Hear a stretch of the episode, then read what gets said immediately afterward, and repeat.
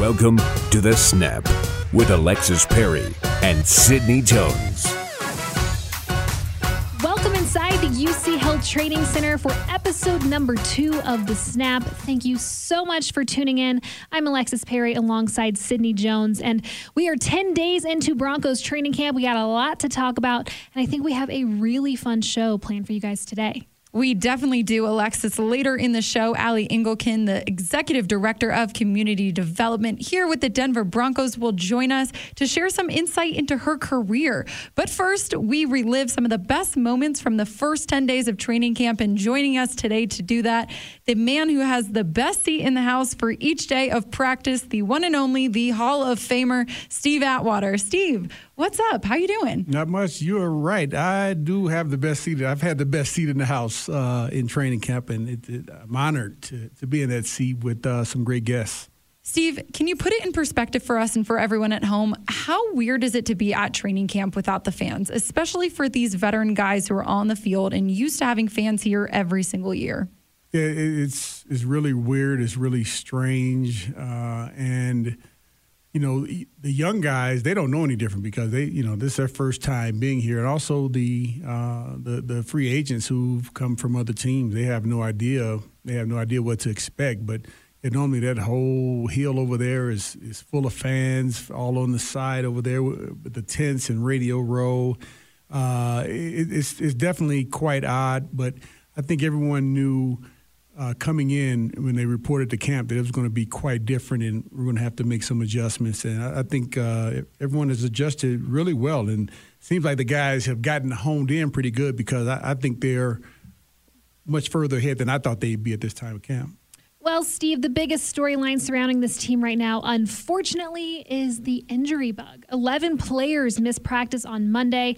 Melvin Gordon was back at it on Tuesday, but Coach Fangio noted that this team is dealing with more soft tissue injuries right now than they did all of last season. He said that there were some faults and how they set up the acclimation period along the way. So, what do you think some of those faults of the acclimation period might have been?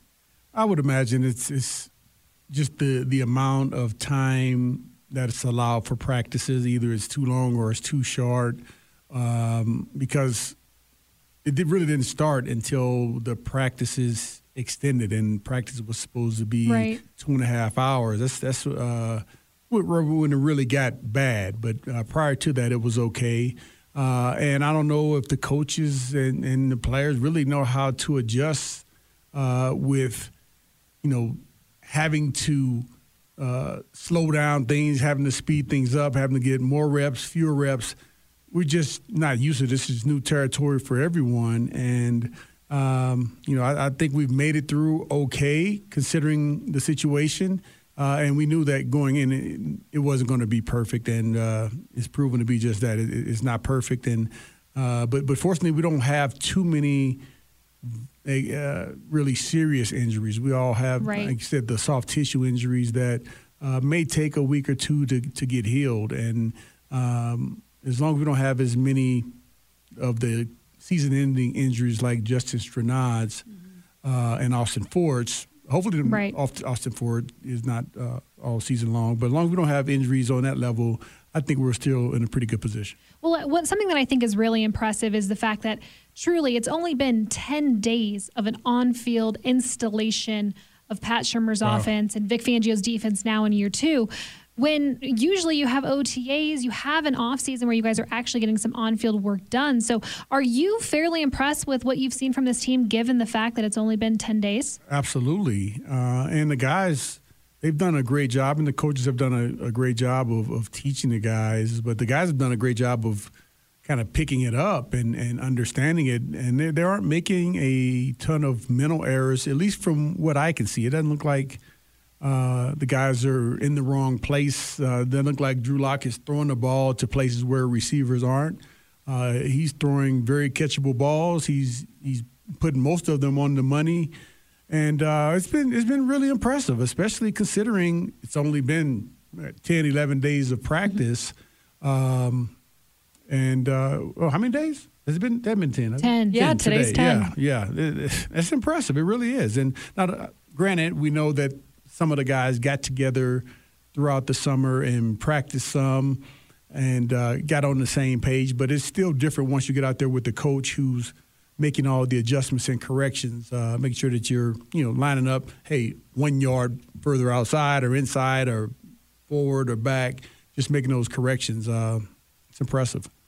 Now, Steve, there was a lot of unknowns surrounding the cornerback position heading into training camp. We obviously know that AJ Bouye and Bryce Callahan have the first two starting spots, but the number three cornerback role is still up for grabs. Head coach Vic Fangio said no one is pulling ahead in the competition between De'Vante Bausby, Isaac Yiadom, and Davontae Harris. Steve, what are your thoughts on these guys? Who do you see pulling ahead in that race? Well, I, I think um, out of those three players, I would have to say De'Vante Bausby. One because he had won the starting position last year, and up until he had gotten injured, he was he was playing really well. Um, and I, I, think that he'll pick back up where he left off. Now he's certainly going to have a lot of competition from um, from uh, not only uh, Isaac Yiadom but also Davontae Harris, um, and then Michael Ojemudia. He's going to you know the coaches are going to give him a fair shot to have an opportunity to play uh, because he's you know third round draft pick, big physical corner who can run. Uh, he's going to get an opportunity as well. So it, it really is a, a, a good battle, uh, good healthy competition that makes the entire defense better.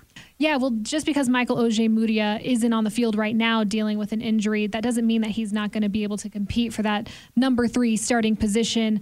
Uh, maybe not necessarily week one, but later on in the season. No, you're absolutely right. And you know, in order to get drafted in the third round, you're doing you, you had some film that the coaches really like and that the scouts liked and they see something in you. And he's he's made several plays throughout training camp.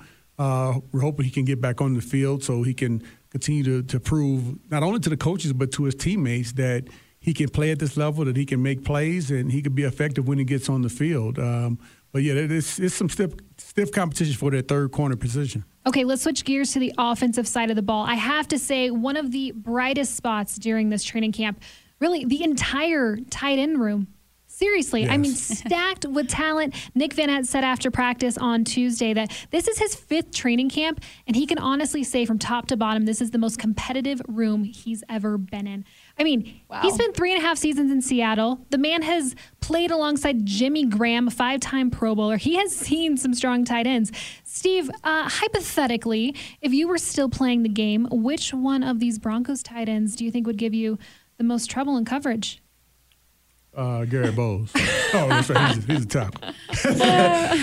you know, I, I, think all of these guys would give me fits, uh, and I, I, don't think any NFL team has the depth at the tight end position that we have right now, and uh, it, it's quite remarkable, you know, considering that we got Noah Fant, uh, we, we, had Troy Fumagalli and Jake Butt on the roster. Now, of course, Jake Butt, he's been injured. He's had the injury bug. Hopefully, he's over that. He's been he playing amazing uh, in training camp, not only with his route running, but he's making the great catches, but he's also doing a great job blocking, uh, whether it be defensive ends, linebackers, chipping.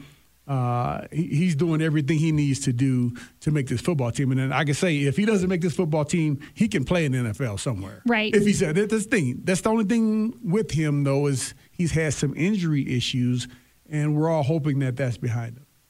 Steve, come on. You forgot about Albert Okwuegbunam. Hold up, Steve. You actually hold up. We have to give Sydney some credit right now. Last week, this was brought up on the show that saying Albert O's last name is kind of a flex. So the flex of the week goes to Sydney. Girl, I really think that thank we you, have. Thank you. I know. We have to try to get his name in at least once a week. I agree. We have to get him on the show. Oh, Albert O is in the mix big time. I mean, I think right now, if if if it were me, I got. If you say you're going to keep how many tight ends? You saying four? Four. Four. Okay. Noah Fant. You know you're keeping Nick Vannett, mm-hmm. Albert O, and it would be a that that, that fourth slot. It would be tough between Jake Butt and Andrew Beck and uh, man Troy Fumagalli. I was going to say you don't think Boom's going to make this roster? Well, I mean, if, if, you keep four, uh, it's going to be tough because the one thing about Andrew Beck is he plays fullback too, Two. right? And when he played last year, he, he played well. I, am a, I'm an Andrew Beck fan. Right. Um, and like I said, I, I, don't think any team in the NFL has as many tight ends that could be legitimate starters and legitimate stars on a team that, than we have. And uh, we, we're very fortunate to, you know, nobody can say anything about John Elway talking about, oh, the guy that he picked. No, John Elway did a heck of a job. He and Matt Russell and, and the rest of, I'm sure, with the assistance from the coaches, uh, they, they've done a wonderful job of putting this roster together. Now, the guys just got to go out and show that they can play up to the level that, uh, that, that of the talent that they have. Right. All right, I know we could talk about the tight ends all day. They look great, but they wouldn't look nearly as good without Drew Lock throwing to them. Steve, what are some of the biggest improvements you've seen from Drew Lock this camp? Well, uh, he played pretty well last year when he played, except the, the one game in Kansas City where I don't think any of us played well in either aspect of the game. Uh, we, we didn't have that. I like to forget about that yeah, one. we forget about that one. Um, but Drew Lock has shown that he's a really good leader, a good young leader. The players on the team, both sides of the ball, they, they respect him, and they're, they're looking for him to be that leader. Uh, and I don't think the, the stage is too big for him. Uh, he looks right at home. He he's prepared when he steps on the field. He he knows what he's doing, and that, that's where it all starts. And we know it's not going to be perfect in the beginning, but uh, I expect improvements over each four game period. I believe you're going to get better and better and better. And um, I think Drew Lock is going to prove to you that he's going to be the Denver Broncos quarterback for the next 10, 15 years. Ooh, bold I hope statement. so. I Oh, like that. Oh, I see it. Okay, well, on Sunday, you actually had the opportunity to address the entire team. What was the main point that you were really trying to get across to this young roster? Yeah, well, uh, I mean, that was, it was an honor, first of all, for Coach Fangio to invite me out to, to talk to the team. But uh, the first message that I wanted to get to get across to the guys is that NFL careers are short. Even if you play 20 years in the league, it's still a relatively short period of time compared to how long we're all on this earth. And the last thing you want to do is when you look back on it, you have regrets. And you know the the things that people regret mostly is not giving it all, not giving it their all, not not putting forth an honest effort, giving 110, 120 percent uh, when they're on the field or in, in studies and that. And I, you know, I've had some guys who've been on the show who've shared with me, hey, I, I, I, re- regret not uh, not being a better leader when I played. And another guy, uh, he regrets not going as hard uh, when he was with his previous team. When it came to the Broncos, he he, he, played harder. Uh, he wished he'd have done that a little earlier. And for me, I, I wish I would have got on the jugs. I would have had more interceptions. But different story. Uh, so that that was the first message. Just hey, just give it all you got while you can. It's, it's, it's it goes by super quick, and once it's gone, it's never coming back. And you can't can't go back after you retire. and then the, the second message was uh, just holding each other accountable. Just you know, you shouldn't have to have the coaches you know yelling and screaming at you. You guys hold each other accountable. And I I think they'll do that. They have great leaders who uh, who are giving great effort and setting good examples, and uh, hopefully they can kind of make it to where that's the standard, where you know guys work hard, and then Right. they, they they hold all the young guys, old guys, everybody. Everybody's been held accountable. And then the last message was just one on um, you know relationships, knowing that you know it, it's not all about football. I mean, you know, absolutely, it's 85, 90 percent. You got to be a good football player. Got to you know handle all your business with football, but you also have to interact with your teammates, coaches, everyone else in the building, uh, your trainers, and you know, yeah, even us. Uh, Right. You know, we don't. You know, we're doing everything we can. Everyone is doing everything they can to really support them and and to make it you know, better for them to play play well. Uh, and it, it, it's really easy to just smile and be nice to people, and uh, you can you know you just don't know how far that can go to making a person's day. So just you know, really being good people and being being nice and, and uh, you know uh, fostering good relationships. Well, Steve, before we let you go, I have to know what is one piece of advice that you shared with the team that you think could apply to anyone listening? the one thing I would say is and one thing that I see that holds a lot of people back is being afraid of making mistakes, trying to be perfect. You guys hear me talk every day. You know I'm I'm nowhere near perfect. I don't even try to be perfect anymore. Man, You're perfect, Steve. Come shoot- on. You really are I shoot perfect. to- I I shoot to be good, but I'm not gonna let perfection stop me from getting, you know, get, getting something done. And um, so that, will be my thing. Yeah, they're, they're going to. It's not. It doesn't have to be perfect. People, a lot of people don't even relate to being perfect. Right. Um, and you know, the more people realize that it doesn't have to be perfect, I think the more people can uh, go for their dreams. And you know, they may not get 100% of them, but hey, 90, 95% of it, hey, that, that's just as good to me. Well, Steve, thank you so much for joining us here today. It was a pleasure having you on the Snap. Everyone, be sure to follow him on Twitter at Steve Atwater27. And for more great insight, tune in to Training Camp Live every training camp practice at 9:15 in the morning. This Thursday, he will be joined by Tyler Polumbus. That's going to be fun. TP, that's my guy. Yeah, I'm, I'm looking forward to. Uh, chopping it up with Tyler. We, uh, we we used to do the show together. We, he's going right after us, and yeah, he he he wrestled me up against the wall one time. so Can't we, wait to hear that story. That. Yeah, I gotta, gotta, tell him we can't be doing that, yeah. man. You're a lineman. Hour long of story time with Steve Atwater and Tyler Polumbus on Thursday. Again, Steve, thanks a lot. Yeah, thank you. Steve Atwater, the Hall of Famer. Man, what a guy. Seriously, what a guy. I don't know if there's anyone who has better advice than the Hall of Famer. I mean, he is a Hall of Famer, so he must have done something right. Sydney, like you know, here on the Snap, one of our main goals is to highlight some of the most prominent and dominant women within the Broncos organization and the NFL. So today we are ecstatic to be joined by Executive Director of Community Development, Allie Engelken, who has been at the forefront of some of the massive contributions this organization has made over the years. In just 2019 alone, the Denver Broncos donated more than $1.5 million, helping this organization become a finalist for ESPN's Sports Humanitarian Team of the Year award. Allie, thank you so much for joining us here on The Snap. Describe your role a little bit within the Broncos organization. Community relations within the NFL, I believe to be utilizing a team or an athlete's brand to make a positive and measurable impact on the community. Um, here at the Broncos, we do that in a few different ways. So we have opportunities for players specifically to volunteer their time, talent, and treasure in giving back.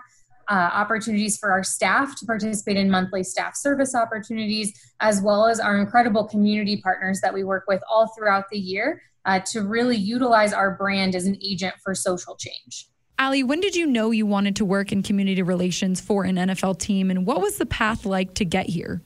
That's a great question, and one that I get asked a lot by those aspiring to go into community relations. I am biased, but it is one of the best parts of working in sports. And I really fell into the role because I didn't know much about it. My passion was always in community service, and my goal was to work for a nonprofit. I wanted to make a difference wherever and however I could. And after an informational interview with a family friend who worked for a nonprofit, um, at the very end, he said, You know, you've given me all these textbook answers, um, but what do you love? And I was like, Well, I love kids and I love sports and I love community service. And he was the one who made me realize that that was a career opportunity and something that I could pursue. And so he introduced me to uh, Renee Harvey, who currently serves as the vice president of the Cleveland Browns Foundation. And after sitting down with Renee for five minutes, I was like, I want a job like that. It is incredible the amount of support that you have as an organization and the amount of uh, amazing work that you can do with that brand. And so I went back to graduate school specifically to study sport management and business administration. Um, and once I was in grad school, I knew that community relations was the place where I wanted to be. And within the incredible world of sports, there is nothing greater than the NFL. And I was very fortunate to start my career down that path. What have been some of the biggest highlights or some of the most fulfilling moments of your career? It's hard to choose a favorite initiative or program, but I always do find in every type of opportunity and giving back a favorite moment of that day. And one of the, my favorite things to do at an event, specifically when we have players who are volunteering their time to work with us um, is not only looking at those that they're working with, so the kids, the fans that they're interacting with, but to look at the players and realize that they are making a difference in this short amount of time. Um, and it's impacting the players just as much as it is those that they have the ability to serve alongside with. And so I think those are my continual favorite moments. And um, you'll often hear me quote, This is why we do what we do. And those are the little moments that keep you going. And through long hours or stressful weeks, or really just wanting to do so many incredible things, when you can stop every single day, look at something that you're working on, and think, This is why I'm doing what I'm doing, it just propels you forward, you know, through a really long season. Well, training camp is usually a really busy time for your department, as well as the players who like to surprise families and other kiddos coming out to training camp. How have you guys had to adjust during the COVID 19 pandemic, and how are players still able to give back to the community during this time? Yeah, in the time of COVID and the year of 2020, um, you know, at the heart of what we do, we bring people together for a common cause. And in 2020, we are physically unable to do that. And so it's really forced our department to think outside the box and um, to hone in on what is the ultimate goal of an event or a visit or a surprise or an appearance and how do we take that ultimate goal and still make that happen within the confines of the situation that we're in? And so you know while we can't bring out a family to training camp and surprise them we have players that are making surprise calls to them offsite. And so it's been a lot of zoom calls and virtual visits Joe Jones is still participating in a weekly virtual children's hospital visit during training camp. And he, you know, claims that that's his way to disconnect from football for just a short amount of time, connect with some kids and families and give back. And, you know, our goal is to meet the players where they are. And we realize that training camp's an incredibly stressful time in a player's career. And so we try to be mindful of that and be respectful of providing opportunities to those who are looking for them, but also um, understanding that everyone's time and commitment and families look very different right now. A few other ways our players have been giving back during training camp, we have seen them get creative with the resources that they have at home. So, uh, players who do have access to Zoom will participate in uh, recording sessions for upcoming programs that will launch later this season. And they're taking this time while they're at home with their families. They may originally be staying in a hotel if it was a different year, but now that they're home with their families, um, they're working with us to create incredible content that Broncos Country will get to know our players, helmets off with their families throughout the entire rest of the season. Allie, despite COVID throwing a wrench in your plans this offseason, your team still put on some amazing events the Boys and Girls Club renovation, the Food Bank of the Rockies, the Back to Learning program. Tell us a little bit about those. I am so proud of the department and everyone stepping up and finding solutions to those challenging questions. And again, it goes back to at the core of what we're doing, what is our ultimate goal? You know, for back to learning, our ultimate goal is to provide students and teachers for what they need to be successful going back to school. Whether that may be from their couch or a physical school building, those students still need our support. And if we cannot bring a in-person drive to training camp what can we do with our resources to still make the goal um, meet our goals and to have that program still exist? And so it was a lot of creativity a lot of contingency planning of here's plan a b c all the way through z of if this will work this is what we'd like to do. But i really give so much credit to not only the community department but our community partners who are willing to work with, with us in that way and reaching out to Mile High United Way, who we partner with in order to distribute school supplies, and think outside the box and say, well, we can't do this big back to school festival and fair that we have done in the past that provides 400 kids with backpacks and school supplies. But we have an empty parking lot at the stadium with this really incredible mile high monument what do you think about a drive through tailgate school supply pickup? And we have partners that'll say, I love it, let's do it, and we move forward. And so when you have collaboration across uh, the partnerships, you can see so many special things come to life that you wouldn't normally even think to do, or you wouldn't ever want to jump out on a limb and um, see what happens. And this year we were almost forced into some of those situations, and they turned out to be incredible. And some traditions that we will continue next year, you know, past COVID, hopefully. Well, one of the biggest fundraisers of the entire year is the annual kickoff luncheon. And I know that has to look a little bit different this year due to the coronavirus pandemic. So, how is the kickoff luncheon still going to happen and how can people still participate? That's a great question. Our annual kickoff luncheon is presented by US Bank and Arrow Electronics. It's our largest, most visible fundraiser event of the year typically bringing in uh, more than $250,000 that directly supports all of our community programs and grants throughout the year. And so while we can't bring together a large group of 500 of our closest friends and the entire roster and coaching staff, we wanted to keep as much of the event's integrity intact as possible. And so we have an incredible silent auction that runs throughout the entire month of August. And that was something that we could still, with our software, host that auction online. So we're still fundraising right now. We have incredible packages and opportunities if anyone is interested in bidding on them before it closes September 4th. Um, but that was one way that we could keep that part of the event uh, intact. We are very fortunate to have a great broadcast team who has access to resources to allow us to take the program and the elements of the in-person kickoff luncheon show and we're actually transitioning that into a tv special. So those who can't usually attend the event or don't have a ticket to attend can now tune in september 9th on wednesday at 6.30 p.m uh, and see everything that you would normally see at that event. Interviews with players and coaches highlights of community partners um, our host dave logan will be hosting you know that tv special as well. So that was another way just to keep the integrity there.